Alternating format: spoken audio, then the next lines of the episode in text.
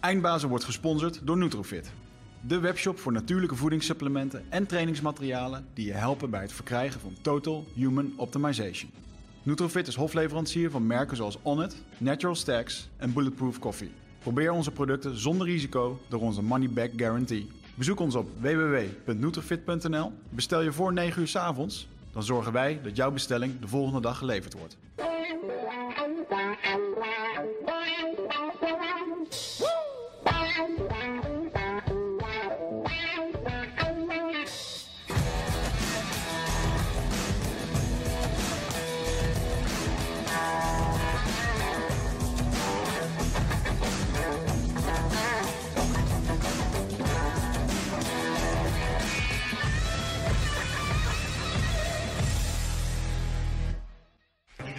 Deze is van mij. Hallo, doet hij het? Ja. Zo allemaal. Tijd voor het eh, laatste gedeelte van vandaag.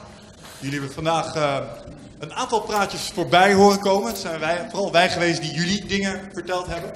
Ehm, maar we zijn natuurlijk ook erg benieuwd naar een stukje interactie met jullie. En het volgende gedeelte zal een Q&A worden. Jullie hebben van alles gehoord over geluk. Jullie kennen de sprekers. Ehm, en ik ben erg benieuwd naar jullie vragen aan de sprekers, zodat ze daar iets op kunnen antwoorden. En we ook onderling als panel nog even met elkaar in gesprek kunnen gaan over het antwoord van bijvoorbeeld spreker 1 op de vraag. Ehm, en als er mensen zijn die ehm, misschien een beetje zenuwachtig zijn, ik van, oh jee, ga ik nu dan eh, voor al deze mensen hier eh, op het podium moeten komen? Nee, eh, je steekt zo dadelijk even je hand omhoog. Dan kom ik even naar je toe en dan geef ik je deze microfoon. En dan eh, mag je je vraag stellen. En dan zou ik je graag willen vragen om even duidelijk de naam van de spreker te noemen. En je vraag aan de desbetreffende persoon. En jezelf voor te stellen. En jezelf even kort. Geen levensverhalen, geen half uur. Weet je wel. Even kort. Ehm, en weet dat dit een podcast gaat worden. Dus we gaan dit opnemen en we gaan dit uitbrengen als een aparte podcast. Dus als je ooit in de Eindbazen podcast wilde, dan is dit je kans. Hey, in de honderdste, hè? In de honderdste ook nog eens. Dat is een jubileum. Alright, dus ehm, daar wou ik graag mee starten. En is er iemand die daarin eh, graag het spits zou willen afbijten? Is er iemand die een mooie vraag heeft voor een van onze sprekers? Steek je hand omhoog en dan kom ik bij. Ik zie daar één persoon. Ik kom. Ja, mijn naam is eh, Arthur Waars. Eh, Paul, een vraag aan jou. Ehm, als ik nergens invloed heb op, heb op jouw verhaal, waar schijnt er, schuilt dan het gevaar van vlakheid? Ehm, kijk, het is een paradox. Eh, aan de ene kant gebeur je gewoon, dan heb je geen vrije wil. Alleen, je hebt wel de beleving van een vrije wil. Dus eh, je leeft alsof je een ikje bent die een vrije wil heeft. Dus je maakt ook gewoon plannen, hebt ook gewoon ambitie, daar verandert niets aan. En het gevaar wat je aangeeft is wel, dat zie je ook binnen de non-dualiteit veel, dat mensen maar gaan roepen, ja, maar kan er toch niks aan doen. Maar dan ontken je dus dat je wel een vrije wil ervaart. Dus het is onzinnig om te zeggen, ja, ik heb toch geen vrije wil. En dat is de, de paradox. Eh, Waar veel mensen hun hersens eh, op kraken, zeg maar. I just broke my brain. Ja, precies. Ja, die herken ik eh, zelf wel. Mensen die de podcast luisteren, die weten dat eh, toen het over vrije wil ging. ehm, joh, eh, ik heb daar, ik ben daar twee, drie maanden behoorlijk zuur van geweest. Sorry. Het is alsof er een bel werd doorgeprikt. Ehm, maar ik worstel daar, eh, eh, daar, daar nog steeds een beetje mee. Wat, wat ik je dus eigenlijk wil zeggen is dat ondanks dat je weet dat je geen vrije wil hebt, handel je alsnog alsof je vrije wil hebt. Je kan niet anders, omdat jouw brein jou die illusie continu voorschotelt. Dus, en als je eh, van het nihilisme af wilt, dan quote ik Ramesh Balsekar, dat is een, een guru uit India, die zei: Handel naar je beste kunnen en laat de uitkomst over aan het universum. Dus je handelt wel alsof jij de doener bent. Alleen wat het gevolg daarvan is, dat is van miljoenen factoren afhankelijk. En vaak niet daartegen vechten, zeg maar. Interessant. Eh, Casper, hoe kijk jij hier tegenaan? Ik wil zo graag vrije wil.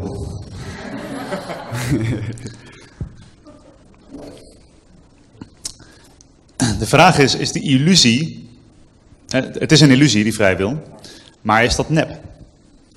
Maakt het wat uit dat het een illusie is? Want hij is er. Dus het is een vraag die je heel lang kan stellen. Maar je, je hebt hem, want- want je hebt die illusie. Ik heb, ik heb Dus eens doe er gehoord- wat mee.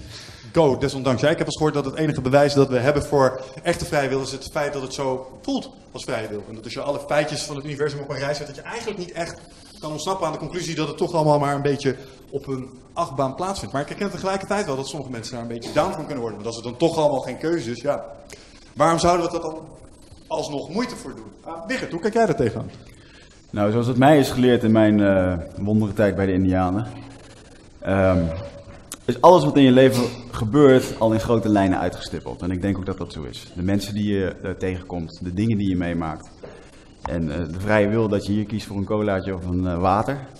Dat is een beetje voor zover als dat het echt, ja, dat je er zelf invloed op hebt. Um, ik denk wel, ik, ik, ben ook van mening dat je hier als ziel op de aarde bent gekomen met een bepaald doel. En ik denk wel dat je er ook voor kan kiezen om daarin in mee te gaan. Dus dat je uh, erin durft te stappen over de angsten wat anderen ervan denken. En uh, dat je toch de sprong neemt om misschien die baan op te zeggen voor iets wat je echt leuk vindt. Maar ik denk ook dat je er heel erg lang voor kan gaan vechten. En dat je lang tegen kan gaan vechten. Mm -hmm. Ik denk dat dat ook een, een leerschool is. En ja.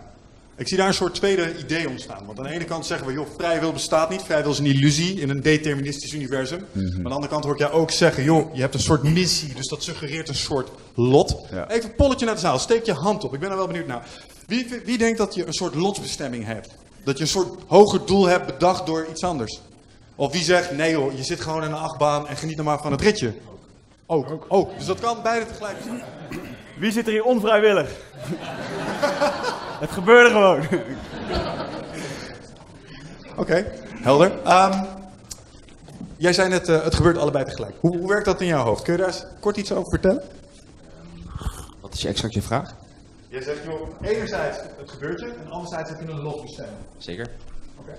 Okay. Um, ah, hij staat wel aan, denk ik. Alright. Um, nou ja, ik ben uh, tien weken, elf weken geleden ben ik gevallen tijdens uh, tourskiën. En nu negen weken na operatie loop ik weer, uh, deels met truck. ik heb een flinke knieoperatie gehad. En mijn doel is om eind van de zomer weer mee te kunnen skiën met het skiteam. Dat is mijn focus. Dus ik heb daarin een lot. Wat ik zeg van oké, okay, die kant wil ik opgaan.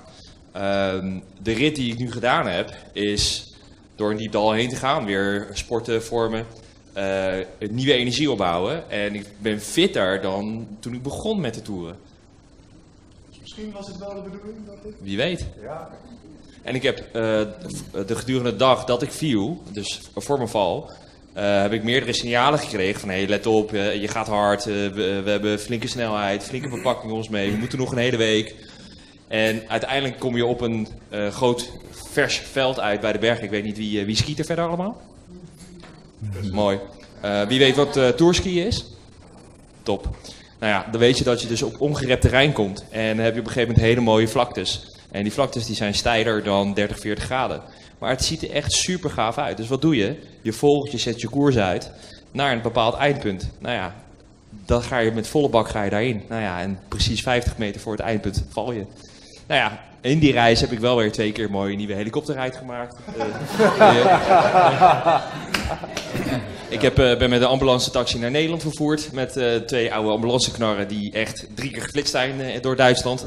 Ja, weet je, dat, dat maak je dus allemaal mee. Dus je hebt je verzekeringspremie er voor de rest van je leven uit? Oh ja, zeker weten. Dat 100%. Dus uiteindelijk, ja, iedereen heeft wel een lot en een bestemming. Maar geniet ook vooral van de reis die je er naartoe hebt. He, je gaat door diepe dalen, maar durf ook die diepe dalen. Het zwarte gat, dat durf je ook te zien. En ja, klim daar weer uit, want hoe beter je daar weer uitkomt. Ja, uiteindelijk ben je er. Het is ook maar net welke betekenis.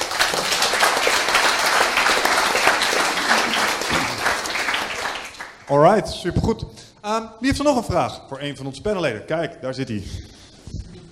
Deze die ken ik, Bast. Ik ben Jurjen en ik heb een vraag voor Inzo uh, over Tony Chocoloni.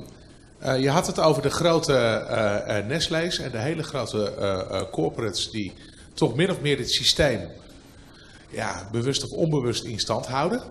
Ze weten er in ieder geval van, daar is die act voor getekend. En, jullie zijn nou wat gaan doen. In Nederland werkt dat. Nederland is wel een Mickey Mouse land natuurlijk, maar ehm, krijg je daar een beetje tractie? Merk je dat daar wat begint te gebeuren? Worden ze daar wat nerveuzer?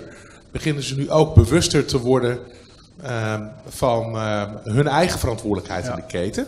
Ja, ja, ja en nee.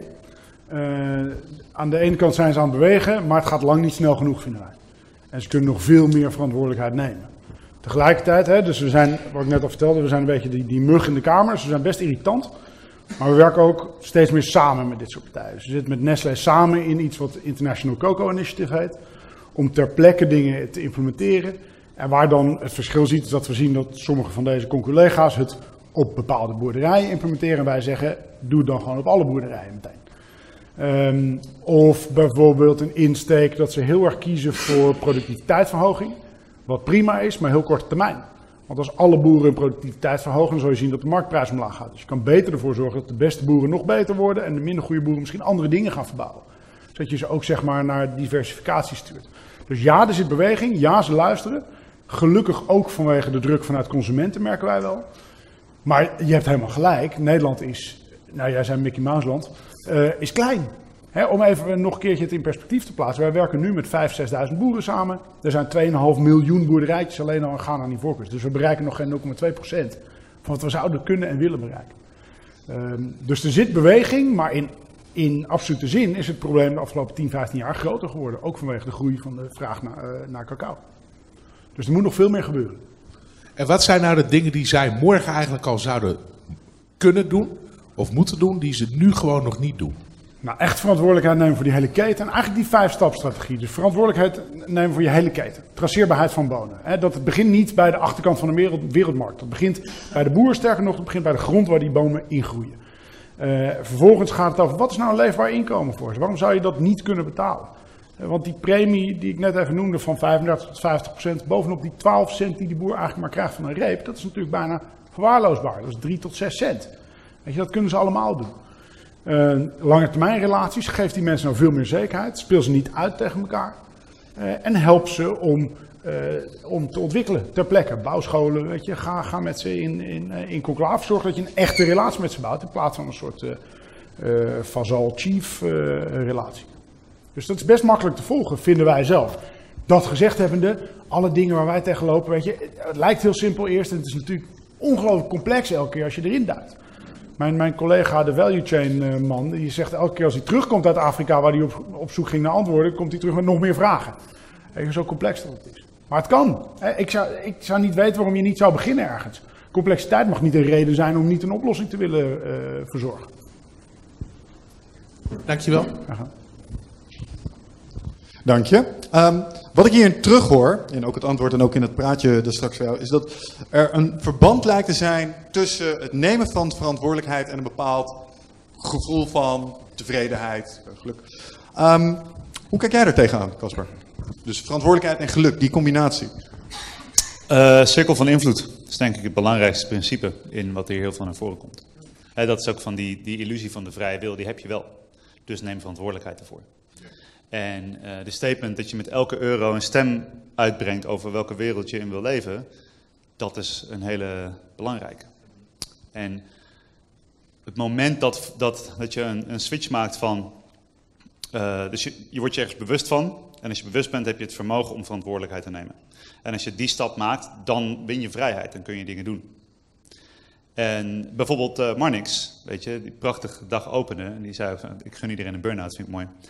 Eh, er is een punt in, in, in elk proces dat je realiseert dat ja, het, het, overkomt je, maar er is ergens een ruimte waarin je uh, verantwoordelijkheid kunt nemen. Dat is je cirkel van invloed en daarmee ga je werken. Ja. En daar zit ook het, de oneindigheid van mogelijkheden. Van ja, oké, okay, uh, probeer maar eens een nieuwe kleur te bedenken. Doe maar, doe dan. Nu.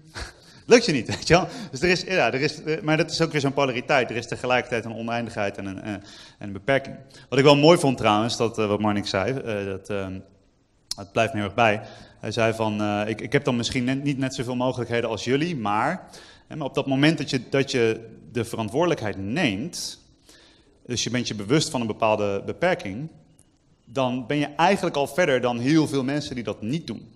En als je een voor de hand liggende beperking hebt, zoals bijvoorbeeld hè, een fysieke beperking, je kan niet zien, of, of uh, een ziekte of een aandoening of wat dan ook, die je, over, die je duidelijk is overkomen, dan kun je helderder die cirkel van invloed zien. Maar er zijn heel veel mensen die hier zitten, waaronder waarschijnlijk ik zelf ook, die eigenlijk beperkter zijn omdat ze niet doorhebben welke dingen ze uit hun cirkel, cirkel van invloed houden. En dus een verminderde mogelijkheid hebben om verantwoordelijkheid te nemen, omdat de beperking niet voor de hand ligt. Mentale beperkingen, ideeën die je hebt over jezelf, dingen die je hebt meegemaakt, een loop waar je constant in blijft zitten. Hoor ik je nou zeggen dat het vergroten van je cirkel van invloed en betrokkenheid, die vergroten, eigenlijk gelijk staat aan meer stuurmiddelen krijgen om je eigen geluk te scheppen. Ik denk het wel. Ja, alright. Um, Paul, hoe kijk jij hier tegenaan? Uh, ja, wat blijkt als mensen echt een doel hebben, een ideeel doel, en daar intrinsiek uh, voor gemotiveerd zijn, uh, dat het brein natuurlijk echt meer dopamine en endorfine aanmaakt. Dus die mensen die een doel hebben, blijken uit de statistieken ook daadwerkelijk zich gelukkiger te voelen. En moet dat doel en, en altijd... ik hoor het ook bij jou, jullie bedrijfscultuur, ik, ik ken er nog niet van tevoren, maar zoals je het vertelt, het bruist daar, het is gezellig, het is leuk en ik kom bij heel veel bedrijven waarbij ik denk zo die hebben nog een paar stappen te maken. Maar dat zit hem er al in. Dat, dat er niet echt een, een, visie is. Of dat mensen zich niet ergens aan iets ideeels verbonden voelen. Dus het is wel een belangrijke factor in het geluk. Ja, je beantwoordt eigenlijk, eigenlijk mijn vraag al. Je zegt het moet iets ideeels zijn. Kijk, want het stellen van een doel, dikke bankrekening, snap je?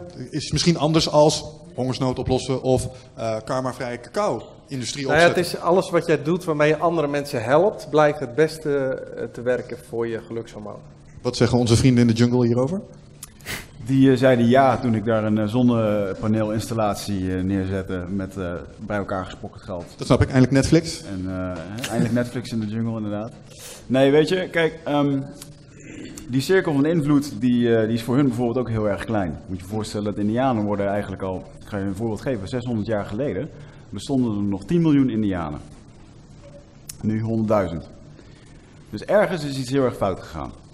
En dat heeft ermee te maken dat op een gegeven moment een paar Portugezen en Spanjaarden daar kwamen. Um, en uh, als wij een verkoudheidje van hier daar meebrengen en iemand heeft dat, uh, die kent dat niet, dan overlijdt men aan een verkoudheid. Dus door ziekte, door ontbossing, uh, door allerlei zaken is deze mensen een onderdrukking ook. Want op een gegeven moment werd er gewoon gezegd, hé, hey, wij zijn Portugezen, we gaan hier eens eventjes kaders stellen. Oké, jullie indianenclubje woont hier, dit is vanaf nu jullie gebied. Terwijl als indianenstam zijnde, op een gegeven moment is, de, is het Um, alles wat je hebt, alle voorzieningen, die raken op een gegeven moment op. Uh, om een voorbeeld te geven, uh, ik beschreef er straks die uh, houten hutjes met rieten daken. Die rieten daken, dat wordt gemaakt van bladeren die van bomen groeien. Die boom die groeit één keer en na 60 jaar is zo'n blad goed genoeg om gekapt te worden. En dan groeit die boom niet nog een keer aan. Dus je kan je voorstellen dat als jij in het midden woont en je gaat op een gegeven moment iedere keer nieuwe huizen bouwen. Een gemiddeld huis, dat staat ongeveer drie jaar. En je moet daar blijven wonen, ja, dan op een gegeven moment dan is het aantal bladeren uh, vrij beperkt wat je daar krijgt. Hè? En uh, dat zijn de lastige dingen, dat op het moment als je nu op één plek moet blijven en daar moet het allemaal gebeuren, dan wordt er eigenlijk gezegd van, hé hey jongens, dit is jullie plek, dit is jullie zandhoop, zoek het maar uit. En um, wat wij hier uh, hebben geprobeerd te doen, en ik had het toevallig net ook aan iemand hier uitgelegd, is um, door die mensen eigen energie te geven, onze technologie. Want ik krijg ook wel eens de mensen die zeggen wel eens, joh, het is helemaal niet goed dat je daar die technologie neerzet. Maar deze mensen willen ook vooruit. Net als die cacaoboeren, net als iedereen, net als wij ook. Wij willen niet meer naar 300 jaar terug. Dus op het moment als wij hun zonder geld eh, technologie laten uh, toetreden in dat dorp, wat uit Brazilië komt, dan is het altijd corrupt, is het niet duurzaam, gaat het altijd ten koste van. Dus wij hebben daarin gezegd, oké, hier heeft uh, men projectmanagement nodig. We gaan hier goede projecten neerzetten. Wij leiden die in overeenstemming met die stammen. En we hebben er nu dus voor gezorgd dat een indianenstam zelf duurzame energie heeft, die schoon is, die van hunzelf is, dus ze zijn onafhankelijk. En het is ook nog eens een keertje op een natuurlijke manier uh, met de zon. Uh, en ze kunnen we leiden ze hun op als elektricien, et cetera. Ja, dat is super mooi om te zien. Want wat gebeurt er? Deze mensen krijgen 20 dollar per, uh, per maand om van te leven. Nou, dat is helemaal niks. Dat is een beetje hetzelfde als die cacaoboeren. Maar de overheid wil wel heel graag uh, elektriciteitspalen door het hele uh, Amazonewoud heen laten slaan. Want dan kunnen ze geld vragen. Maar hoe kan je nou elektriciteitsrekeningen gaan vragen aan mensen die, zelf, die helemaal geen geld hebben? Want ze kunnen ook nergens werken. En dan komt het volgende trucje. Hé, hey, je kan je rekening niet betalen, dan pakken we je land. En dat is de reden waarom we dit doen. Alright, dat is heftig. Um, en jullie dragen op jullie eigen manier bij om die mensen daar in ieder ja, geval... Ja, dit, dit, is mijn manier om uh, met elke lezing en van alles wat ik verdien, er gaat een x-percentage gaat daarheen. En normaal na mijn lezingen vraag ik altijd even donaties. Um, weet je, en dat gaat gewoon daarheen. En dat doe ik gelukkig met wat meerdere mensen over heel de wereld. Ik ga niet zelf daar de panelen plaatsen. Ik bedoel, we hebben daar een heel mooi team voor. Maar het is fantastisch om te zien. Maar ik doe dit dus gewoon voor een dorp van 140 man, mensen. Maar dat is wel mijn bijdrage die ik kan doen. En uh, ik leer zo ontzettend veel van hun. En als ik een stukje van onze technologie aan hen kan teruggeven, dan uh, behoudt dat hun cultuur. Ja, je houdt ze autonoom van zeg maar, de overheid en daarmee krijgen ze zelf het vermogen om te sturen binnen wat ze willen. En, Juist. Ja. ja. Uh, nog even een vraag uh, voor jou, Inzo. Um, jij werkt natuurlijk met mensen die allemaal een bijdrage hier aan leveren. Zelfs hè, de office managers uh, tot aan degene die het toilet schoonmaakt, die dragen hier allemaal aan bij. Heb jij het gevoel dat er bij jou gelukkige mensen rondlopen binnen de organisatie? Als bijvoorbeeld bij een belastingdienst, ik noem maar iets. Ja. Het kan ook bijna niet anders dan bij de belastingdienst, dat snap ik. Maar... Ze hebben honderd sollicitanten morgen. ja, die was niet moeilijk. Ja, ik denk het wel. Uh, ik denk het wel. Wij, wij, wij meten altijd heel erg de werktevredenheid. Wat, wat we niet willen. Hè, werktevredenheid vind ik ook zo'n baggerwoord trouwens. Laatst ook gaf ik een lezing naar een man die had het over uh, arbeidssatisfactie. zij, zij, ik kwam daarna op, ik zei, komt u ook thuis dat u tegen uw vrouw zegt van hoe is het met uw huwelijkssatisfactie? Ja? Dus werktevredenheid vinden we ook zo'n magers. Wij noemen dat een werkpret-enquête die we twee keer per jaar uitsturen. En dan meten we eigenlijk over twee assen hoe bevlogen ben je, hoe betrokken ben je. Dus die bevlogenheid heeft heel erg te maken met jouw eigen bubbel, in jouw job en betrokkenheid is met de missie waar we mee zitten. Um, en wat, wat wij zien, of je nou purpose noemt, of zingeving, of missie. Volgens mij is dat bij ons zo key uh, en, en leidt dat tot mensen die zo ontzettend bevlogen en betrokken zijn. dus dat maakt het, ja, je kan zeggen dat maakt het makkelijk, maar dat, uh, je zou kunnen zeggen, ja eigenlijk, je, hebt, je hebt hem al een paar keer genoemd, dat doel van die dikke portemonnee. Daarvan denk ik altijd, hoe kan dat nou überhaupt een doel zijn? Geld is jarenlang, uh, het staat in dikke vandalen als een betaalmiddel. En het is nooit ergens een doel geweest. Uh, uiteindelijk zou het doel zijn dat je er iets mee kan doen. Dat lijkt me veel relevanter. Ja. En dat is precies wat wij ook doen. Dus dat, dat, dat geld, die financiële winst, is, is essentieel, maar we hebben een veel hoger doel. En daar heeft iedereen bij ons het gevoel uh, van dat ze er zelf aan bijdragen. En dat, en dat is ook zo. Hè. We zijn nog zo'n kleine club. En zelfs als je groot wordt, weet je, dan kom je, je, bent gek op uh, quotes. En, en, dus, die John F. Kennedy in NASA, die, die die schoonmaker tegenkomt. En zegt, hè, waar ben je mee bezig? En die man zegt, I'm helping to put a man on the moon ja, dat, dat gevoel heb ik dat dat ontzettend leeft bij ons. Dat maakt het ontzettend leuk om te werken.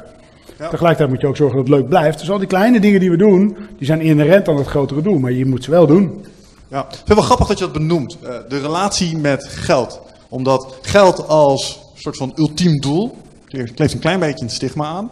We merken ook dat als we het hebben, bijvoorbeeld in, in uh, de podcast over het spirituele en het gaat over centjes, dat goed doen en centjes op een of andere manier niet helemaal lekker lijken samen te gaan. Nou, dat ben, ik, dat ben, nee, dat ben ik niet met je eens, Michel. Alleen het punt is dat vaak als je die discussie hebt, en je zegt winst is niet een doel, dat mensen dan zeggen, ja, ja, ja hè, dan schiet je de andere kant op van het extreem. Nee, het is een essentieel middel. Ga mm niet verkeerd. Het is niet dat we bezig zijn met filantropie. En we willen juist aantonen dat commercie en iets goed doen niet twee einden van een spectrum zijn, maar dat het aan dezelfde kant van het spectrum kan zitten. We zijn een commercieel chocolademerk wat gewoon iets kan doen in de wereld. En, en ook mensen kan enabelen om gewoon eraan bij te dragen door een reep chocolade te kopen. Hoe simpel kan het zijn? Ja, ik wil toch nog even iets langer over nadenken. Casper, hoe kijk jij aan tussen de relatie tussen geld en geluk? Hoe benader jij die? Ik denk dat ze in voorbereiding was ik aan het overpijnzen, want ik vond het lastig om over geluk te spreken. En toen realiseerde ik me dat uh, ik zie geld als een natuurlijk resultaat van goed werk, van kwaliteit, uh, van impact. Um, en zo zie ik geluk ook. Dus geluk is voor mij een natuurlijk resultaat van voldoening, van een, een impact hebben op iets groters. Dus het, het komt als, als je zingeving hebt, als het, het gevoel dat je leven zin hebt op een grotere schaal, zin heeft op een grotere schaal dan je eigen leven, dan heb je zingeving. En dat, eh, geluk is voor mij een natuurlijk resultaat daaruit. En als die twee samenkomen, dus dat er en geld binnenkomt en geluk, puur omdat je goed werk doet en je hebt een impact en dat soort dingen, dan ben je lekker bezig. En het mooie is, een van de rode draden, draden die steeds in die praatjes terugkomt, is die focus op de zelf. Dat is wat ik zei van die sensaties en zo, die zijn vervluchtig, maar dat ben je niet. Je bent de ruimte waarin het verstaat. Je bent de druppel, in plaats, eh, je bent de bron en niet de druppel. Nou, we tekenen een lijntje om die druppel en we zeggen dat ben ik. En uh, ik geloof dat het zal vast Boeddha geweest zijn of zo, die dat zei van uh, al, het, al het menselijk lijden Jezus, komt ja. uit, ja, Boeddha, Jezus, weet ik veel. Uh, een wijsman zei ooit, en uh, al het menselijk lijden komt door focus op zelf. Dus wanneer je gaat, um, toe, je leven toewijdt aan iets groters dan jezelf, dan komt daar heel veel zingeving uit voort. En dan is geluk een soort van natuurlijk resultaat wat daarbij komt. En soms ook niet, want het is verschrikkelijk frustrerend om het, uh, je leven op te dragen aan iets groters. Je komt daar hele, dat vind ik zo mooi van die documentaires over het ontstaan van Tony Chocoloni. Je zit de hele tijd maar die muur en die frustratie. Maar het is zinnig omdat het iets groters is. Uh, ik zag een keer een filmpje op Facebook wat rondging en er was een gozer die, die, uh, die prikte al 40 jaar afval van de straat bij een station. En op een gegeven moment eh, moest hij met pensioen en dat wilde hij niet. Zei hij van, ja, maar vind je het dan oké als ik gewoon morgen hier kom prikken? Zei van, ja, maar we kunnen niet betalen. Dat maakt niet uit. Ik maak mensen blij, ik maak de wereld een betere plek. Het is schoon, ik kan mensen groeten, ik ben buiten, weet je wel. Dus dan, dan zie je, dan ben je je bewust van je cirkel van invloed. Nou, die cirkel van invloed, die heb je sowieso. Je kan gewoon de straat oplopen en uh, uh, van de straat. En aardig doen tegen iemand of glimlachen naar iemand die je niet kent of zo, weet je wel. En, het, en zodra je merkt dat je die aandacht verplaatst van die zelf, waar al die struggles zitten, en die hele illusie van de zelf. En dan van, oh, heb ik nou een vrije wil of niet? Lekker boeiend, ga shit opruimen of zo. Weet je wel? Ga iets doen. En um, dat is een beetje met al die filosofische vragen. Daar ben ik heel veel mee bezig, tot ik op een punt kom van, maakt het uit? Nee, oké, cool. Nou, dan gaan we verder met het proberen het goede werk te doen en wat moois toe te voegen aan de wereld. Ja, wat, wat ik hier uithaal is dat, dat geld eigenlijk gewoon een manier is om je cirkel van invloed te vergroten. Um, en een ja. klein beetje ook een signaal dat je dingen goed doet. Want anders komt het niet en daarmee wordt het een soort van high score eigenlijk. Ja. veel centjes komen, zou ik wel iets goed doen, dus dat is een teken. En die illusie van zelf moet ook verzorgd worden. Heeft ook liefde nodig en ook geld. En eten. En ja. dak. Ja. Richard, hoe kijk jij hier tegenaan? Geld en geluk? Nou, ik heb een mooie uh, anekdote. Toen ik in januari uh, opnieuw naar de Indianenstam ging. Uh, er was ook een soort festival. Ik werd ingewijd in de stam en er waren ook nog een aantal andere toeristen uit Brazilië. En die brachten daar, dat is ook een manier van hun om wat geld te verdienen. En de mensen die dat organiseerden, ik werd dan ook gezien als een van de coördinatoren daarvan. En op een gegeven moment kwam er dus wat geld. En dan moet je je voorstellen, je zit in één keer in een gemeenschap waar pas geld bestaat sinds 30 jaar. Um, wie vindt van zichzelf hier dat hij goed met geld om kan gaan? ah, dat is niet heel veel. Publiek, heel eerlijk publiek.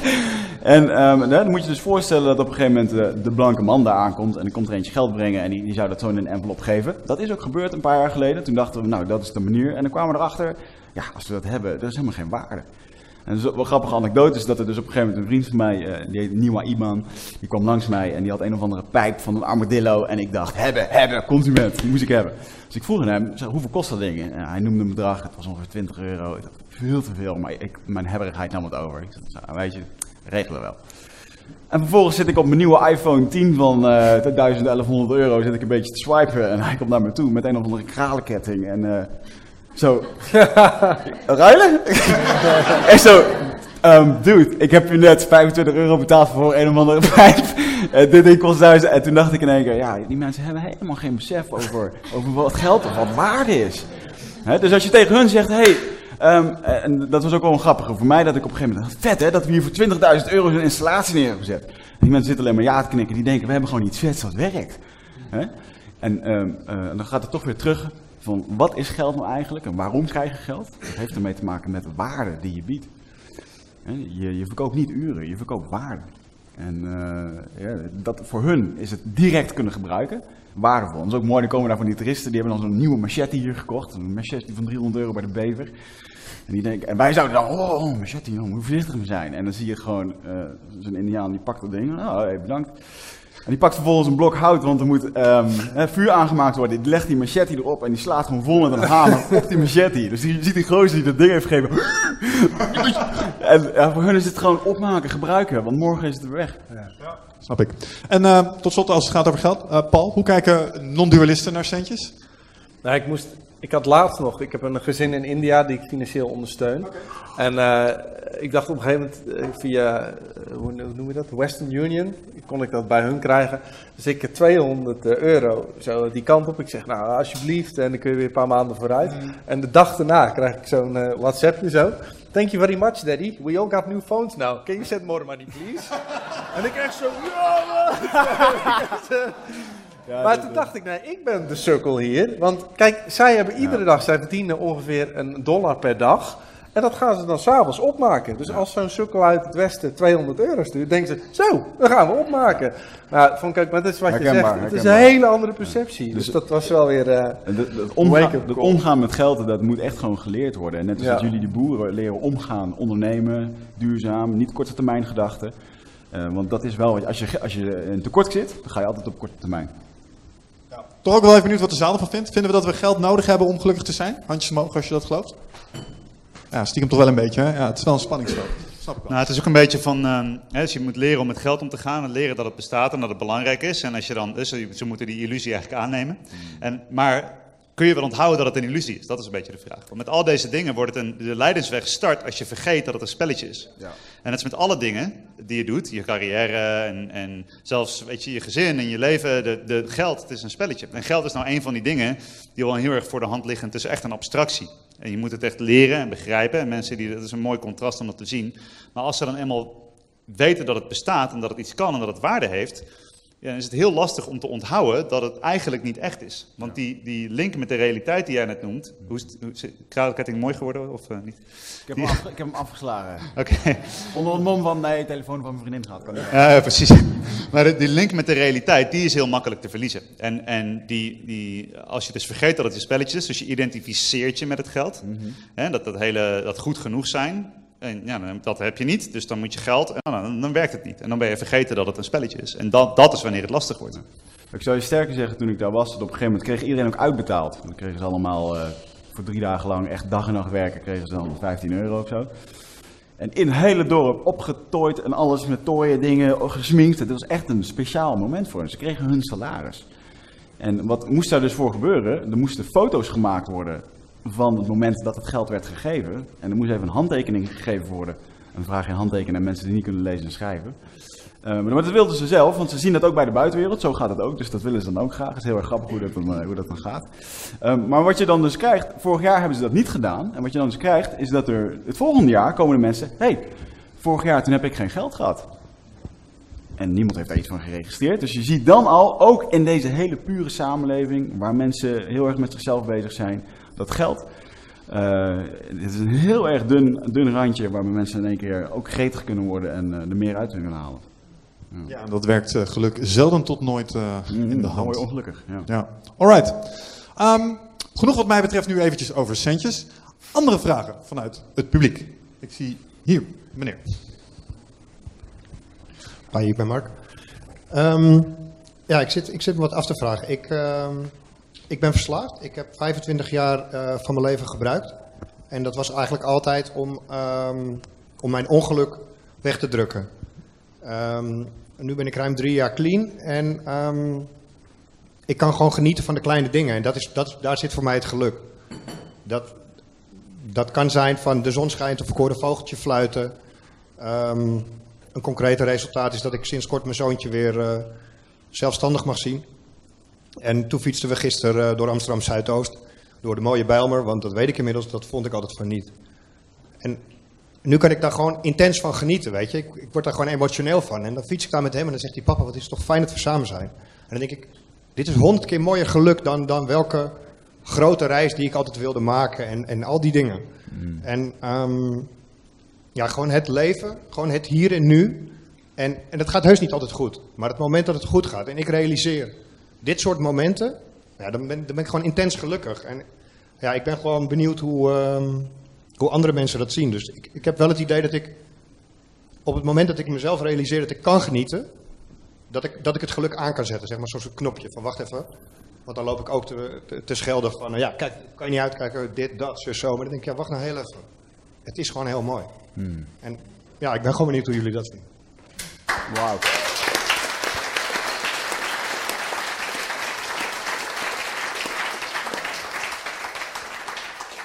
Dankjewel voor het delen. Allereerst complimenten, drie jaar clean. Super gedaan, jongen. Nog even één keer applaus voor deze meneer.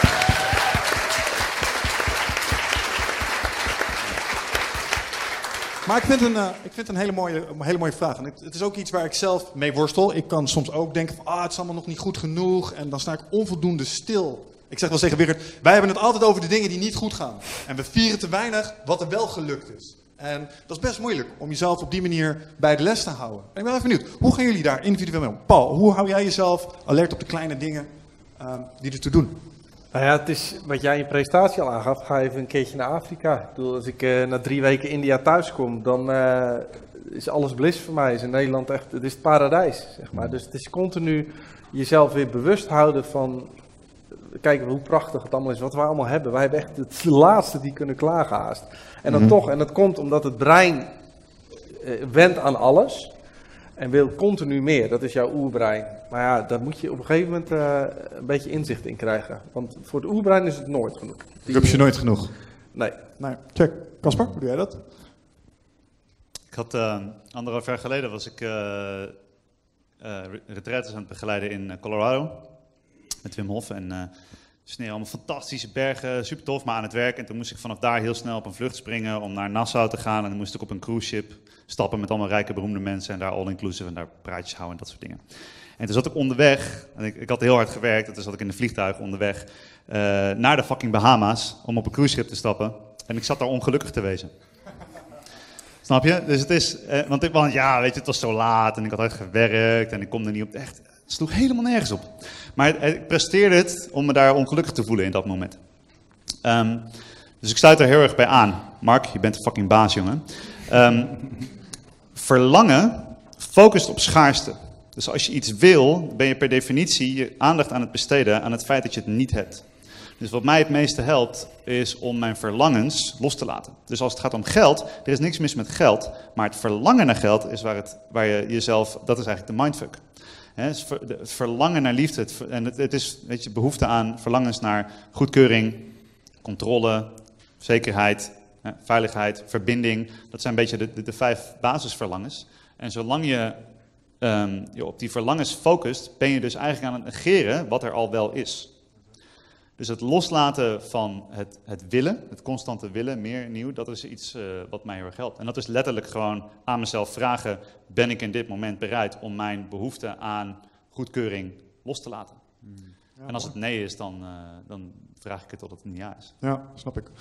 Uh, een, een, ander stukje in het verhaal wat ik net hoorde, is iets wat jullie misschien ook wel herkennen. En dat is het zoeken naar een stukje verlichting van een pijn die je voelt. Want wat is verslaving anders als wegvluchten van een bepaalde pijn, een bepaald gevoel willen hebben dat beter is dan hoe je je voelt. Hmm. En dan ga je naar op zoek.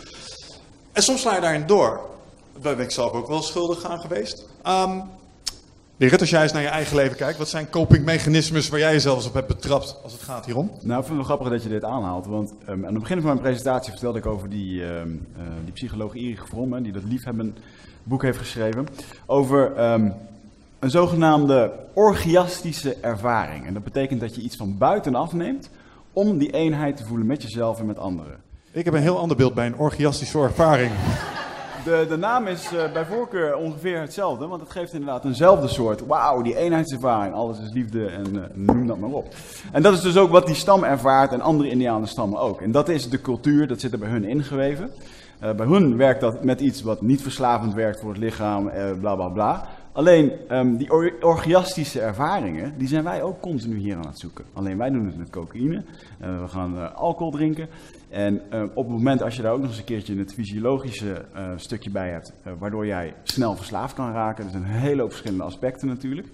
Ja, dan kan dat hele mooie daar uit die jungle, wat je hier hebt, kan heel erg funest voor je werken. Als je daar 25 jaar in zit, wauw man, dat is een heel bijzonder patroon om dat te doorbreken. Ik denk ook ontzettend moeilijk. Maar dat is wel iets waar, uh, waar we continu mee te maken hebben. En toen ik bij die Indianen kwam, was ik ook... Ja, ik had net mijn bedrijf verkocht, wist ook niet precies wat ik wilde. Nou, Michel kent mij niet als iemand anders die... Het is, het is vaak niet altijd goed, moet groter, moet beter. Ik loop te zeiken dat we geen confetti mogen spuiten, weet je. First world problems. En, um, uh, weet je, en dat is wel een van de dingen die ik daar heb geleerd. Door gewoon veel tijd met mezelf te spenderen. En ik weet nog dat het moment is geweest dat ik daar... Um, in mijn onderbroek in de jungle rondliep, een vuurtje aan het wakkeren was, wat ik drie uur ongeveer, ik was er drie uur mee bezig geweest om het aan te wakkeren. En dat er toen op dat moment echt een deken van acceptatie, van zelfacceptatie over me heen kwam. Dat is een van de mooiste eenheidservaringen die ik daar heb mogen ervaren. En dat ik toen echt dacht, wauw, al die indianen die rondlopen, iedereen is blij dat je er bent. Het is gewoon zoals het is, er is geen stress. Het is zo'n mooie ervaring. En ik heb er heel veel problemen mee gehad. Uh, ik heb zelfs jouw maatje Patrick Kikker daar nog een keertje over gebeld. Van, ik heb dat nu daar meegemaakt, ik kom hier terug en ik kan dat gevoel gewoon niet vasthouden. En het werkt heel erg frustrerend. En uh, jou, uh, Patrick herkende dat bij uh, velen die je had geïnterviewd. Ja. ja. Zit jij vaak in je hoofd? neem je heel veel informatie tot je video's, podcasts, boeken? Nou, voel je niet schuldig, dat doen heel veel mensen natuurlijk. maar vaak zijn we op zoek naar antwoorden. Ehm, gaan we nog meer informatie tot ons nemen, terwijl ja, de antwoorden liggen toch echt in onszelf. En dat is iets wat we voelen met ons lichaam. Maar vaak zijn we zo erg in ons hoofd bezig ja, dat we dat ook niet meer, dat we daar niet meer echt goed bij kunnen. En dat is graag waar ik je voor uit wil nodigen. Voor Ride of Passage. 24, 25 en 26 mei is er weer een nieuwe editie. voor mijn retreat voor persoonlijke ontwikkeling. Waarbij het thema echt is om uit het hoofd te komen in dat lichaam. Want dat is waar je alles ervaart. En ik wil dat je gewoon weer in contact komt met, met die, die intuïtie. Ehm, en dan gewoon een heel sterk uh, innerlijk kompas. Dat je gewoon weer weet waar je naartoe moet, wat je te doen staat. En dat je gewoon weer helderheid hebt over wat je wilt en hoe dat je dat gaat doen. En dat doen we middels uh, bio-energetische oefeningen, dynamische meditaties, een stuk shamanisme zit erin. Het enige wat er bekend is van het programma is dat er een zweethut in zit. Uh, en natuurlijk gewoon hands-on persoonlijk leiderschap. Uh, dit retreat krijgt een 9,2 gemiddelde van meer dan 331 deelnemers. Daar ben ik ontzettend trots op. Sterker nog, er is ook een money back guarantee. Vind je niks na drie dagen, krijg je gewoon je geld terug. Dus het enige risico dat je loopt, is dat je gelukkiger wordt. Klinkt dit als iets voor jou en durf je het aan? Dan zie ik je op Ride of Passage. Ga naar wichertmeerman.nl en klik op Retreat. Ja, um, dan hebben we hier, bedacht ik me net, ook iemand uh, op het podium zitten die eigenlijk zo af en toe een klein beetje verslaving in de hand speelt. Want laten we wel wezen, dat is een van de eerste dingen waar we naar grijpen. Met name de dames, als we ons niet super florisant voelen, dan gaan we toch graag voor de bak chocolade, ijs of een reep chocola of wat dan ook. Uh, hoe kijk jij hier tegenaan?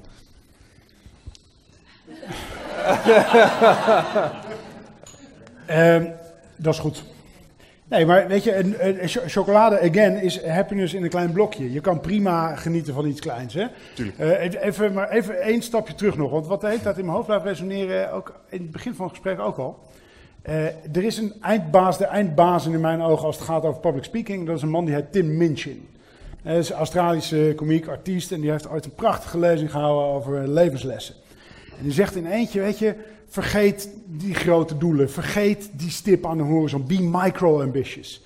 En doe die kleine dingen die je wil doen heel goed. Weet je, want als je alleen maar kijkt naar die stip aan die horizon, dan vergeet je die golden nuggets die zeg maar in je periferie zitten. En, en dat vind ik wel mooi als het gaat gewoon over hoe onderhoud je nou zeg maar gelukkig zijn de kleine dingen. En nou, door micro-ambitious te zijn, dat kleine wat je doet heel goed te doen. Nu even terug naar je chocolade. Michel, het is uitermate goed voor je en gezond voor je om af en toe een stuk chocolade te eten. Een stukje cacao binnen te werken, jazeker. Wij zullen de laatste zijn die achter op onze verpakking zetten, zoals sommige andere bedrijven, past binnen een gezond levenspatroon. Of zo, weet je. We zijn ook groot voorstander van die suikertax, laat maar komen, prima.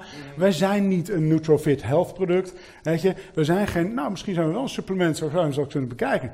Uh, we zijn Gesproken als een ware drugsdealer. We zijn een, we zijn een genotsproduct. Weet je? Echte maar ik zou je niet aanraden om drie repen per dag weg te buffelen voor je geluk. Weet je? Dan moet je in gesprek met wat mensen gaan. Zijn er hier mensen die zo af en toe op een chocoladekuurtje zitten? Of uh, valt het mee? Nee, niemand? Oké. Okay. Um, volgende vraag uit het publiek. Ik zag daar ergens ook nog een hand omhoog gaan. ga hier even naartoe. Um, ik kom zo bij jou. Ik begin nu hier. Uh, mijn naam is Esther. Ik vroeg me nog af, zeg maar, we hadden het net over verslavingen. Um, nou, ik weet weer dat jij heel veel ayahuasca-sessies hebt gevolgd. Hmm. Ervaar je dat dan ook als een soort van verslaving inmiddels? Want hè, dat is ook het gevoel van geluk. Uh, hmm.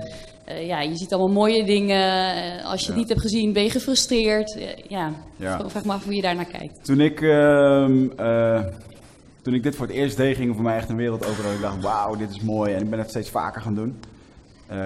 ik heb ondertussen meer dan 80 sessies gedaan. Ik zal waarschijnlijk in mijn leven meer dan 800 sessies gaan doen.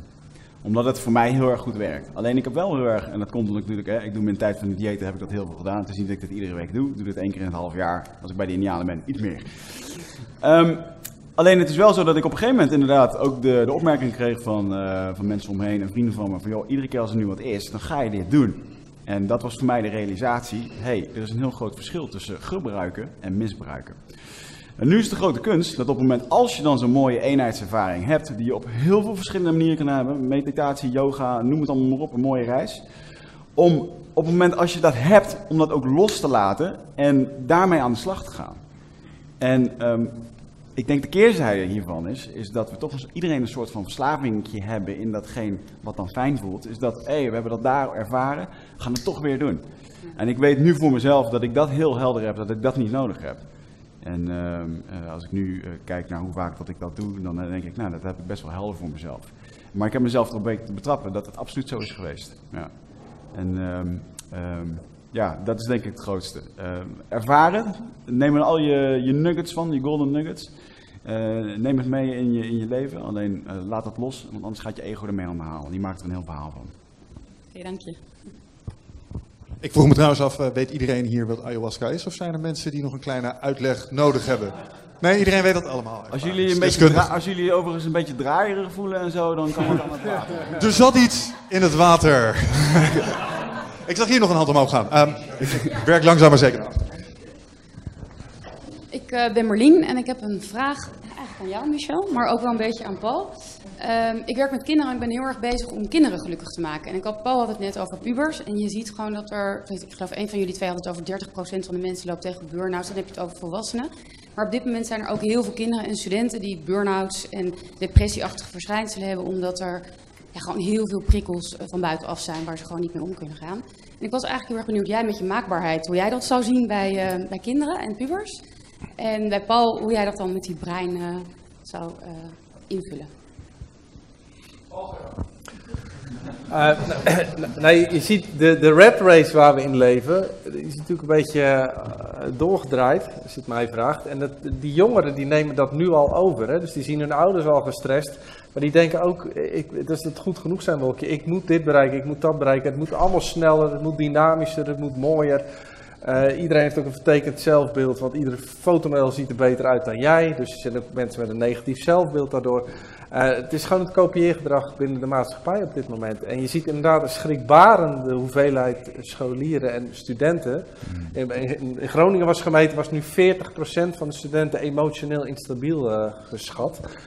Ja, dus dat, wordt tijd voor een eh, kentering. Ik denk dat die er ook wel komt, maar vaak moet het eerst naar een climax toe eh, voordat er een, eh, een wending komt. Maar volgens mij zit er wel een onderstroom nu, als je kijkt naar studenten in deze, even is totaal niet wetenschappelijk gestaafd, eh, naar eh, een generatie die wel veel meer op zoek is naar zingeving dan eerlijk gezegd hoe ik studenten Ja, en die conformeren zich veel minder goed in bedrijven ook van, nou, ik moet dat gaan doen. Nee, geen zingeving, kom Ja. ik niet. Ja, Delftenaren willen niet meer bij Shell werken. Ja, ja, nee. Ja. Ja, ik denk dat een kind moet je lekker laten spelen. En ik heb zien ook kinderen die op de basisschool huiswerk krijgen. En dat is echt killing voor het brein. Sowieso is huiswerk killing voor het brein. Want je sloopt de intrinsieke motivatie er jarenlang uit. En dan heb je eindelijk je diplomaatje en dan wordt in het bedrijfsleven gezegd... en ik wil wel dat je nu gemotiveerd bent. Ja, dat heb je er net uitgesloten. Net als creativiteit trouwens. Ja, ik ben het daar voor het eh, grote deel mee eens. Wat ik daar nog aan toe zou willen eh, eh, voegen is dat in mijn beleving, en ik, ik besef me dat ik een beetje klink als een oude man die naar vis ruikt als ik dit zeg, is dat de jeugd van tegenwoordig, en ik ben geen vader, dus dat moet ik er meteen bij zeggen, maar ik heb wel het gevoel dat ze minder weerstand krijgen op sommige onderdelen als nu. Het feit dat iedereen een winnaar is, er is niet meer zoiets als een eerste en tweede plek, niemand wordt meer als laatste gekozen bij de gym, zorgt ervoor dat je ongelooflijk niet bestand bent tegen frictie. En als je dan de echte wereld ingaat, dan word je plots geconfronteerd met de werkelijkheid van bijvoorbeeld het bedrijfsleven, waar je wel degelijk wordt afgerekend op het feit dat je het niet goed hebt gedaan. Snap je? Eh, en dan kom je plots in allerlei hele stressvolle situaties die, die nog onbekend voor je zijn. Ook op school, soortgelijke prestatiedynamieken. Als jij vanaf de basisschool komt en je was altijd een nummer één, en plots kom je in een hiërarchie terecht waar andere spelregels gelden, ja, dat is bijzonder stressvol. En ik denk dat je ze daar ook voor een deel op kunt voorbereiden in je opvoeding. Instant gratification, iets meer tegen. Als ik kijk naar hoe mijn zusje met mijn neefjes omgaat. Hé, hey, luister, computerspelletjes zijn een ding, is leuk. En ik weet dat je naar eh, afgekorte films wil kijken. Maar er wordt ook gewoon buiten gespeeld. Ehm, en eh, de computer gaat soms maar één uurtje per dag aan. En, en ik denk dat daar ook een belangrijk onderdeel zit in je kinderen weerbaar maken. Zodat ze die uitdagingen aan kunnen gaan. En in het overwinnen van die uitdagingen weer een stukje geluk kunnen vinden. Zo kijk ik dat tegen. Ja, er wordt geen weerbaarheid, ehm, zelfbewustzijn, al die dingen is helemaal geen onderdeel van het onderwijs. Ik heb jarenlang voor de klas gestaan. Ik heb jarenlang voor de klas gestaan eh, en lesgegeven vanuit deze principes. En wat je ziet is dat, er, dat het systeem, het grote boze systeem, ehm, we praten dat een beetje over alsof het een, monster is wat in de bergen leeft. Dat op een dag, ah, hier is het systeem. Maar het systeem is niet gebouwd voor mensen om te gedijen. Dus het probleem zit hem in de, in de kern van de manier waarop het schoolsysteem gebouwd is. Het, het is gebaseerd, gestoeld op een valse belofte. En die valse belofte, die werkte heel lang wel. Hè. Dus de grote illusie van het schoolsysteem van luister naar wat we doen, doe het en dan kun je in de wereld dit doen. Dat heeft heel lang geklopt. En die wereld is zo snel ontwikkeld dat niemand dat kan bijbenen. Want het systeem is log en het is oud en je kan geen kant op. Ik had eh, tien jaar geleden collega's, docenten, die zeiden, ja, dat e-mail, ik ga over vijf jaar met pensioen. Dat e-mail en zo, dat hoef ik niet meer te leren. Zes jaar later, overal fucking iPads in die school. Weet je, zo snel gaat het. Dus het systeem kan niet meer mee. Maar daar hebben onderwijsmensen niks aan. Dat is het grote probleem van als je met kinderen werkt. En ik vind het heel mooi dat je zegt, ik werk om kinderen gelukkig te maken. Maar het lastige is dat je helemaal niet iemand anders gelukkig kan maken. Wat je wel kunt doen is in het moment iemand een ervaring meegeven waar ze wat aan hebben. Dus het is nu de taak aan mensen in het onderwijs um, en ook ouders, opvoeding, is om in het moment de hele tijd te kijken, wat is er nu nodig? En dat betekent dus dat je je eigen patronen en ideeën en illusies en verwachtingen en projecties over hoe het leven zou moeten zijn, die moet een bereidheid hebben om dat los te laten. Dus je hebt alles, allemaal dingen geleerd over hoe het leven werkt. Ik zat vroeger zo op school. Ja, en die kinderen van tegenwoordig, die leren niet meer moeilijk te zijn. Vroeger kregen wij gewoon uh, met de lineaal, weet je wel. Ik zag gisteren een uh, plaatje op Facebook. Uh, het probleem van de wereld is dat kinderen het geluid van een leren riem die door zeven lussen gehaald worden niet meer kennen. ijzeren vuist, ja precies. En die generatie die opgevoed is met die ijzeren vuist, die heeft toch ook problemen gecreëerd die we nu hebben. Die zitten toch thuis met die burn-out, weet je. Dus heel veel mensen denken dat ze de oplossing hebben. En het maakt het heel lastig, omdat het, het gaat zo diep en zo ver. Maar als je in het onderwijs werkt, heb je in het moment met die personen de kans om ze iets te geven, dat is die, die, die micro, micro-ambitie, om in dat moment iets voor iemand te betekenen. En dat is iets wat heel erg over het hoofd gezien wordt. Ik heb jarenlang geroepen, het systeem moet anders, het systeem is fout. Maar ja, je kan het systeem niet snel veranderen. Wat je wel kan doen, is in het moment contact maken met een ander mens. En dan ze iets van waarde proberen te geven zo goed als je kan. En als je iemand niet kan helpen, jezelf er ook niet meer over het hoofd te slaan. En dan is de vraag van wat is er, wat is er nu nodig in Ja. dit moment? En daar hangt dat, hangt dat wel of niet in het systeem vervolgens? Want volgens mij zouden die dingen hand in hand moeten gaan. Ja. Als ik mijn zoontje van tien in elk moment vraag wat hij dan nodig heeft, Ja. dan is dat Fortnite spelen op zijn Playstation. Ja, absoluut. Nee, kijken naar mensen op YouTube die Fortnite spelen op hun PlayStation. Precies. Dat is. Maar, wat, kijk, het onderwijs heeft zijn eigen Tony Chocolonely nodig. En dat is iets waar ik ben zelf heel hard bezig om de dingen die ik met Mindlift heb gedaan naar eh, het onderwijs terug te brengen. Want ehm, het systeem van binnenuit veranderen kon ik als leraar in dienst niet. Maar daarom ben ik gaan ondernemen. Om, eh, de, de hele reden dat ik al deze shit heb gedaan als ondernemer is omdat ik terug wil naar die kids. En daar weer dit, en ik ben op zoek naar hoe. Maar, maar dit is wat er nodig is. Dus om te laten zien dat je kan gestandaardiseerd eh, onderwijs hebben, of misschien een groot onderwijssysteem wat de mensen en masse opleidt voor de wereld. Maar dan moet er wel een hele andere eh, visie van de wereld voorkomen. Waarin mensen een plek hebben, waarin welzijn centraal staat. Het enige wat je eigenlijk nog hoeft te leren is hoe kan ik mezelf sturen in gezondheid en in mijn leren. Want als je kunt, als je kunt leren leren, kun je alles leren. Weet je, op die manier. Dus, maar wat, wat, wat daar is gebeurd bij Tony Chocoloni, dus dat er ehm, een radicaal andere blik succesvol in de markt is gezet. Want iedereen die hier zit, die in de klas heeft gezeten, kan zeggen... Ja, tuurlijk is het onderwijs, tuurlijk zijn al die kids eh, fucked up. Dit is wat er moet gebeuren, dat kunnen we allemaal zeggen. Maar hoe doe je dat op een manier die, die productief en succesvol en misschien wel winstgevend is? Dat, dat is de grote vraag. Maar, maar hè, de helden die het werk doen, die kunnen in het moment iets voor die ander doen. Maar moet je wel zelf in je eigen kracht staan en voor jezelf zorgen. En je eigen geluk centraal zetten. Ja! Dus jij bent een eindbaas. Je bent de fucking baas!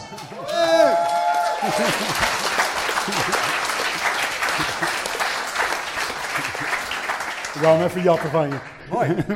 En ik denk dat het echt, eh, echt waar is. Hè? Ik bedoel, er zijn een aantal docenten. Jij zegt altijd: de snelste manier om een eh, held te zijn is door leerkracht te worden, of docent te worden. En dat is waar. Ik denk dat iedereen hier nog wel een aantal docenten in zijn hoofd heeft. die vroeger eens een keer zo'n moment hebben gepakt. en je een ervaring hebben gegeven waar je nu nog steeds aan terugdenkt. Dus dat klopt. Ehm Inzo, jij bent vader. Paul, jij bent vader. Wicht is net papa geworden. Wat zouden jullie vertellen tegen Wichert als het hier om gaat? Begin ik even met Inzo. Vaderlijk advies aan Wichert. Vaderlijk advies Ja. over het geluk Ik, van kinderen. In deze moderne hectische maatschappij. Eh, nou, dan ben, ik het wel, dan ben ik het heel erg met Casper eens. Ik vind het ontzettend in het hier en nu. Ik zeg ook wel eens dat ouderschap is, is niet een spits. Je bent keeper. Je moet gewoon ballen tegenhouden, want je kan eigenlijk toch niet scoren. Weet je, en daar hoef je je voor, in mijn ogen ook niet voor te schamen. Dat is een hele pittige kijk op het Ja, ouderschap. het eh. gaat aan de lopende band fout, maar als je gefrustreerd blijft over wat je fout hebt gedaan die dag, dan kan je niet dat volgende moment grijpen om het weer even goed te doen. En volgens mij moet je het gewoon op elk moment even kijken wat is er goed. En je realiseert het prima dat dingen fout gaan. De, eh, de, de, de- het leven is bedoeld om fucked up te zijn geregeld. Eh, want anders kan je niet gelukkig worden. Dus dus dat, zou, dat zou mijn advies zijn. Wigert. Klasse. Dankjewel, oom Izo. nou, ome Paul, doe jij ook nog even een eh, duitje in het zakje? Nou ja, ik heb- mijn zoon eh, is aan het puberen. Dus die neemt niks van mij aan. Die noemt het ook non-dualiteit, als ik maar iets zeg. En eh, dus ik denk het enige wat ik mee kan geven is het voorbeeldgedrag. Dus als er iets misgaat, ja, als jij dan niet totaal mentaal in paniek raakt, dat hij daar wellicht iets van meekrijgt. Uh, maar inderdaad, als ik kijk naar onze eigen levens, hoe vaak ik domme dingen heb gedaan en op mijn bek ben gegaan, ja, dat gaat hem ook allemaal gebeuren. En dat ga ik niet kunnen voorkomen. Dus het is ook een stukje loslaten. En dat vind ik, dat metafoor met keeper wel mooi. Af en toe vang je eens een bal voor hem op. En, uh, en lekker loslaten. Loslaten. Dat is sowieso een hele goede als het gaat om uh, je gelukservaring, denk ik. Die baby niet meteen loslaten. nee, nee. Die baby niet meteen loslaten. Een hoofdje ondersteunen. Oké, okay, volgende vraag. Daar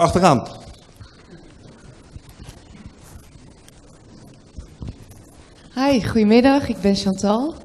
Um, nou, ik, had, ik weet niet of het een vraag is, maar eigenlijk meer, ik hoor jou, Casper, zeggen over het loslaten. En als het gaat over het gevoel van geluk en beseffen waar je je dankbaarheden voor, voor hebt. Um, uit mijn ervaring is eigenlijk het loslaten is op een gegeven moment ook een soort obsessief ding geworden. Waarvan ik dacht, oké, ik voel me nu zo. Uh, ik moet dit loslaten, want dan voel ik me weer beter. Maar mijn ervaring is juist dat eigenlijk wat je ook hebt gezegd, is van het omarmen van dat stuk waar je in zit. Dus hoe rot je je ook voelt. En ja, er is ooit iemand geweest die tegen mij zei, zowel een emotie als een gedachte kan je niet van tevoren weten. Die komen gewoon. En die heb je gewoon te accepteren. Het is alleen de vraag, hoe ga je ermee om? En het loslaten is voor mij juist eigenlijk een vorm van het volledig omarmen en accepteren van wat je in dat moment voelt en wat je op dat moment ja, denkt eigenlijk. En um, op het moment dat je hem volledig omarmt en accepteert, dan laat je automatisch los en kom je weer eigenlijk in het nu. En het nu is alleen maar puur geluk. Absoluut. Helemaal mee eens. Dat is de definitie. En uh, dat is de definitie van loslaten. Als iets alle ruimte heeft, heeft het niks om tegenaan te botsen. En dus loslaten, heel veel mensen denken dat het dat is. En, en vasthouden is dit, maar het is juist dat. Mhm. Geef het maar gewoon ruimte. Laat het, het, het er laten zijn. De niksigheid omarmen. De niksigheid omarmen. Dat klinkt ook ja. weer als iets uit dat boek wat je vanochtend vast hebt gepakt. Ja. Dus, uh...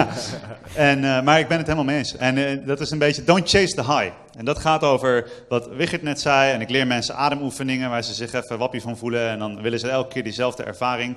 Wat ik wel grappig vind is dat die vraag over ayahuasca. Zo van ja, 88 keer is het geen probleem. Als ik zeg dat ik 80 keer naar de sportschool ben geweest. Dan is het niemand daar geen enkel probleem. Um, Mag dus... ik er ook even op aanvullen dat dit dus ook gewoon iets is wat voor mij werkt? Ik bedoel, uh, mij zie je niet naar een yogaschool gaan, weet je wel?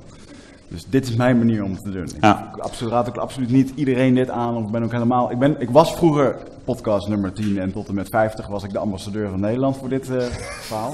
ik ben ondertussen drie jaar verder ook verstandiger geworden. Ik heb feedback gehad.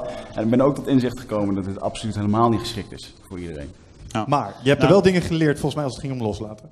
Zeker, ja. ja. Nou, en omdat, hè, dat is een beetje met al die dingen, don't chase the high. Want je kan zoveel dingen vinden die je fantastisch vindt. En dan leer je, toen ik leerde mediteren was het helemaal fantastisch. En elke keer na ongeveer een half jaar was ze van, oké, okay, dan ga ik weer. Ga lekker zitten, mindfulness tapeje op, YouTube meditatietje en boom, innerlijke rust, kom maar op.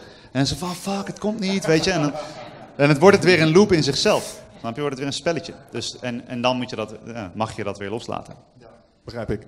Um, Even terug naar Wigert, want we hadden het over de uh, ayahuasca-avonturen. Nou, je bent daar regelmatig uh, het universum ingeschoten.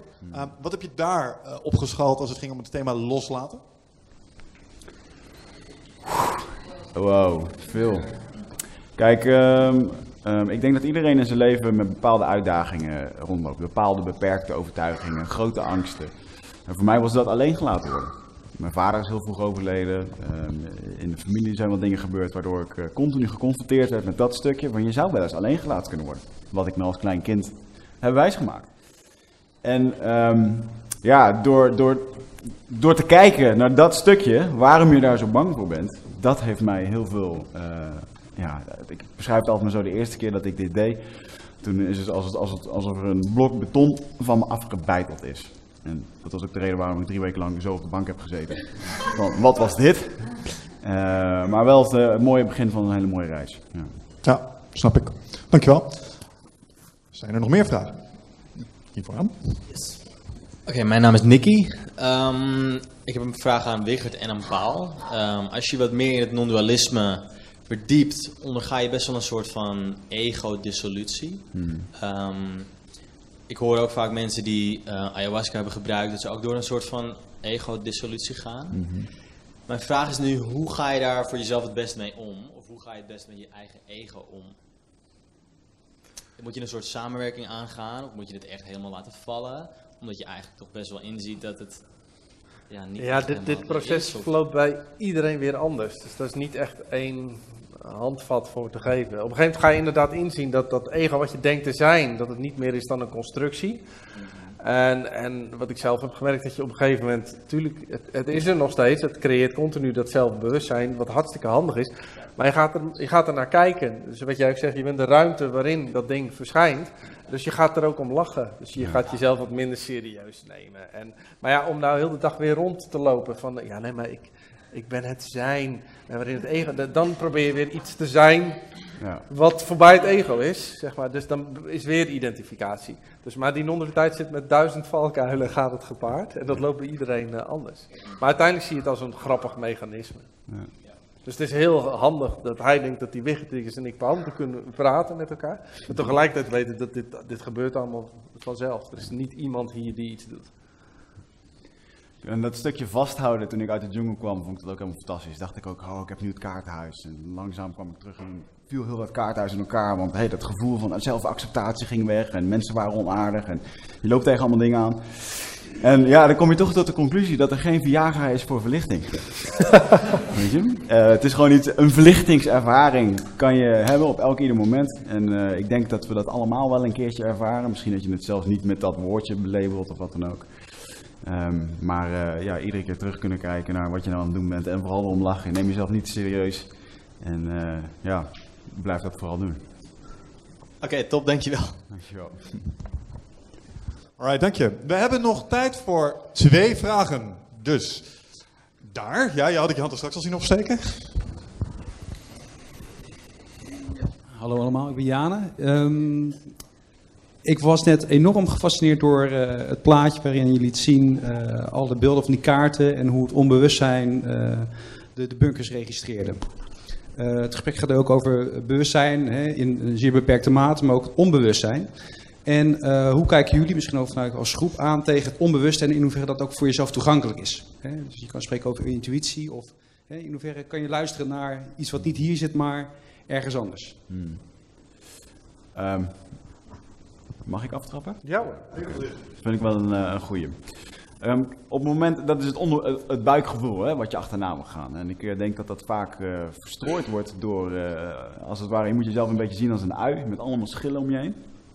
En ik denk als je jonger bent, dan ben je die schillen juist aan het opbouwen, want je wil jezelf beschermen, je wil erbij horen, bla bla bla. En op een gegeven moment word je ouder en moet je die schillen juist een beetje gaan afpellen. Want die schillen zorgen ervoor dat je dingen aan het doen bent die je eigenlijk niet wil. Ehm, en een van die dingen daarvan is, is dat je eh, uit je hoofd gaat. Dus, want met ons hoofd, daar bedenken we van alles mee en dan zitten we niet hier. En een hele, de meest eh, pragmatische oefening voor mij als sportende boy eh, is gewoon in het lichaam komen. Sporten en, en dan op, op dat moment als ik daar zit, dan, ehm, eh, of bijvoorbeeld wat, de actieve ademoefeningen zoals Casper doet. Ik ben heel erg van die fysieke ervaringen. Dan weet ik dat ik voel met mijn lichaam. Want met mijn hoofd voel ik niet. En op het moment als ik dat merk, dan weet ik dat ik dingen aan het doen ben waar ik eh, eh, mijn staart achterna aan lopen ben. Ja, je ziet ook, we denken dat we met die beperkte 60 bits, met dat ratio, alles eh, mo- moeten sturen. Maar als je ziet dat dat een heel beperkt mechanisme is, ehm, dan ga je meer naar je onderbuik luisteren. Want jouw brein geeft jou eigenlijk alle antwoorden gewoon in je onderbuik. En ook we, al 100% van alle beslissingen die je doet, doe je sowieso vanuit gevoel. Want het ratio komt pas later. Maar wij denken vaak dat we eerst alles moeten rationaliseren alvorens tot iets over te gaan. En als je dat doorziet, dan eh, ga je intuïtiever kiezen en meer uit je hoofd, zoals je zegt. Ik heb in dit rijtje wel een mooie anekdote van de laatste ayahuasca-sessie die ik heb gedaan. Waar een man was van ergens in de 80. Financiële kerel altijd geweest. En zei heel mooi eh, met een zwaar accent: eh, Jongen, ik heb er 80 jaar over gedaan om 30 centimeter af te leggen. Van daar naar daar.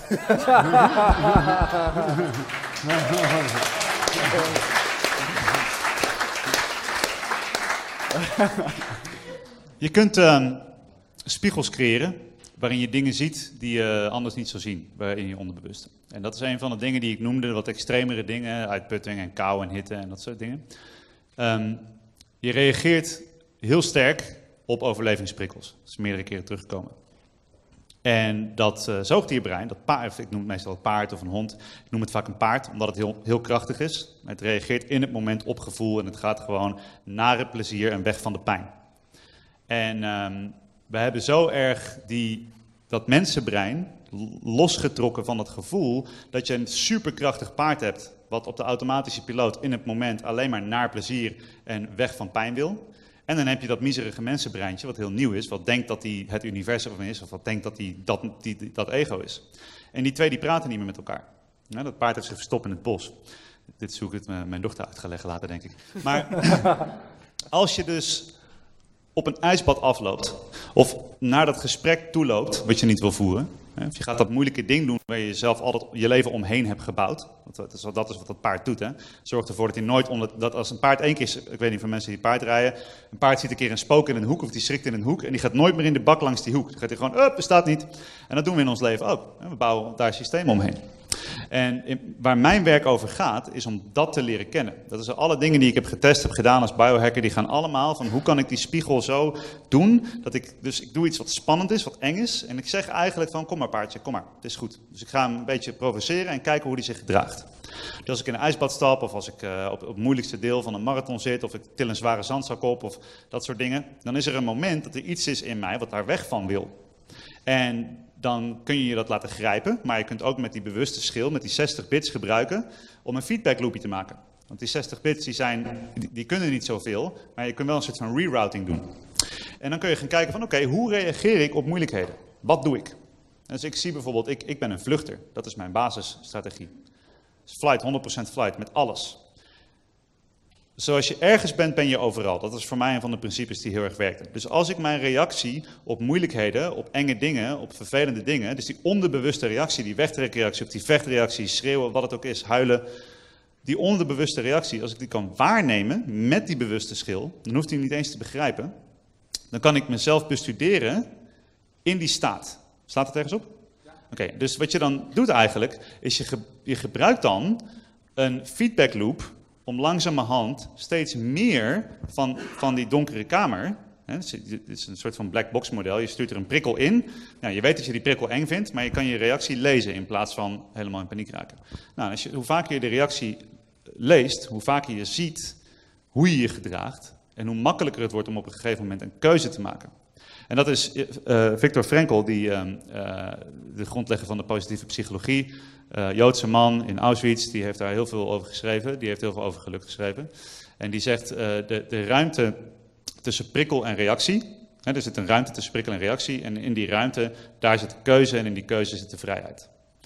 Um, die reactie die is onderbewust. Maar als je met je bewuste mensenbreintje die reactie, dat paard zoveel mogelijk bestudeert, dan kun je op een gegeven moment daaromheen gaan manoeuvreren en hem een andere strategie gaan leren. En kan je zeggen, kom maar paardje, komt wel goed. Het paardje geruststellen, af en toe hem zijn gang laten gaan. En als dan dat miserige mensje op dat wonderlijk krachtige paard gaat zitten en er is uitleiding, dat je dus je intuïtie, je gevoel en verstand samen kunnen werken, dan heb je die geniale, denkende, logische mens en dat superkrachtige paard. En die kunnen veel meer samen dan alleen. Dankjewel. Uh, voor mij is de kern ook van de boodschap dat je ook daarop durft te vertrouwen. Hè, op je intuïtie. Uh, of je daar weer mee Intuition is only right 100% of the time. Ja, precies. Ja. Dank je. Alright, en dan zijn we aangekomen bij de laatste vraag van de dag. Wie zou graag nog een vraag hebben? Ah, kijk daar. Hi, mijn naam is uh, Bart. Uh, wat ik even mee wil geven of nog even neer wil leggen, is uh, er wordt heel veel gesproken over geluk. En tegelijkertijd zie je in de maatschappij heel veel ruimte voor uh, fouten die gemaakt worden, waar heel veel aandacht naar, naar, naartoe gaat. Uh, fouten is wat mij, mij, betreft een moment om uh, te leren. uitvinders zeggen ook niet voor niks, ik heb 990 manieren gevonden om te, hoe het niet moet. En nu de juiste manier wel, zo is ook de gloeilamp uitgevonden. Ehm, waar ik even bij stil wil staan is geluk en dankbaarheid. om even echt stil te staan bij wat je wel goed gedaan hebt. Wat ik zelf bijvoorbeeld heel vaak doe, als ik s'avonds ga slapen, gewoon even heel kort opsommen.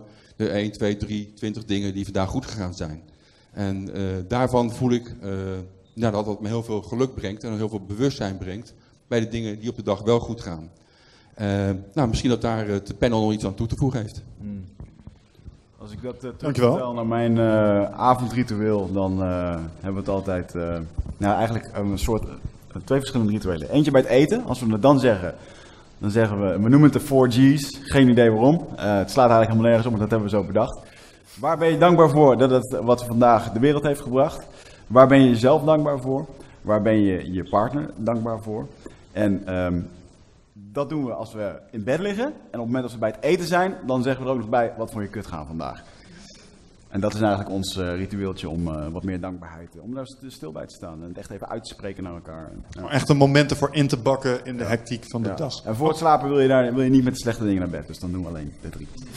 Nooit boos naar bed. Nee, eens. Dat is ook een geheim van een gelukkig leven. Ehm, Paul, hoe doe jij dit? Goed om in de slaapkamer te zeggen, wat vond je niet goed gaan? En dan zegt ze, geen zorgen, ik heb een formulier voor je, het is ingevuld hier. ik, ik heb al geleerd om deze vragen niet na de daad te stellen. Over in je lichaam komen had je toch? We naderen het einde, de flauwe grapjes beginnen te kopen. Ehm, Paul, hoe eh, doe jij een stukje dankbaarheid betrachten?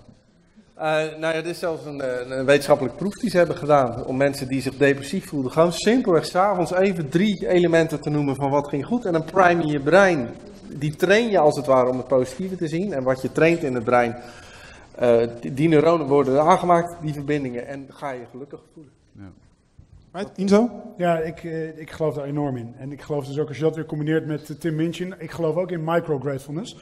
Van die hele kleine dingetjes waarvan je wel kan zien, hé, hey, daar ben ik dankbaar voor. En als je dat inderdaad uitschrijft, dat doe ik elke dag ook, ja, dan is dat, vind ik, een portaal naar geluk. Ik heb eh, volgens mij een thema gevonden voor geluk. Het is micro, micro-death, micro-ambition en micro-gratitude. En die dingen die dragen volgens mij Ja. bij aan een stukje geluk. Oké, dankjewel. Kasper? Ja, dankbaarheid. Meest, misschien wel de belangrijkste beoefening die ik dagelijks doe. Maar ik probeer het dan juist te zoeken in eh, inderdaad die kleinste dingen. Omdat ik merkte, ik heb een soort van trainingsschema gehad voor positief denken. Dat was een van mijn experimenten. Dat was echt super naar. Eh, want zodra je, ja, dat- als je namelijk zegt van dit zijn de dingen die ik goed heb gedaan. Dan pak je een stok op die ook het negatieve einde heeft. Snap je? Dus als je positief gaat denken, dan, dan ben je aan het oordelen. En dan ben je dus aan het goed of afkeuren wat je hebt gedaan. En dan is daar een, dat opent dan weer een portaal voor jezelf ook afstraffen. Want elke positieve bevestigt altijd het negatieve. Dus dat is een beetje zo van, hè, dat- over dat goed doen. eh, dat is mooi, dat is feedback. Maar ehm, ja, een attitude of gratitude denk ik wel het belangrijkste. Kleine dingetjes. Alright, dankjewel. En dan wil ik vandaag afronden met eh, onze eerste spreker. En dan wil ik Marnix nog even vragen om het laatste stukje van zijn kijk eh, op dit onderwerp te geven. En dan... Over dankbaarheid. Ehm, nou, ik vond eigenlijk eh, het interview met eh, een soort van lotgenoot, misschien ook wel, ook iemand met een zware fysieke beperking, eh Jaap Bressers, daarin geniaal. En die had het over zijn Carlos-momentjes. En dat was de man die altijd de hand op zijn schouder legde in het ziekenhuis toen hij echt helemaal niks kon na zijn desastreuze duik in de Middellandse Zee was het of zo. Jij hebt het toen ook nog een keer aangehaald bij het interview ehm, eh, met Jordan Peterson. Maar ik denk dat het veel treffender dan hoe hij dat heeft verwoord in zijn boek eh, niet kan. En eh, ja, het zijn toch de kleine dingetjes die het leven mooi maken. Dus eh, als je doel nog zo groot, eh, dat zei Bas Kodde ook, eh, als je eenmaal promoveert, dan, eh, ja, dan heb je zo'n leuke outfit. Maar eh, je moet genieten van de weg er naartoe. En eh, een beetje naar buiten kijken af en toe. Dat is weer eh, zeer spreekwoordelijk in mijn geval natuurlijk. Dus.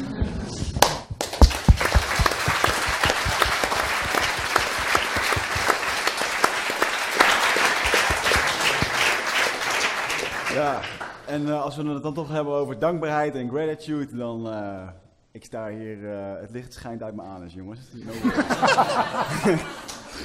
ik vond het fucking fantastisch dat jullie hier vandaag waren. Ik denk dat ik ook voor jou spreek. Wauw, dit was de honderdste episode. We gaan zeker nog een keer een volgende eindbasisshow doen. Ik wil nog één keer een hartelijk applaus voor onze sprekers. Paul, Inzo, Casper, Marnik. Marnik. De crew, achteraan, eindbazenteam. Ik wil graag even dat de jongens van de crew, dat die hierheen komen. Iedereen met een zwart t-shirtje. Ik wil- Eindbazen.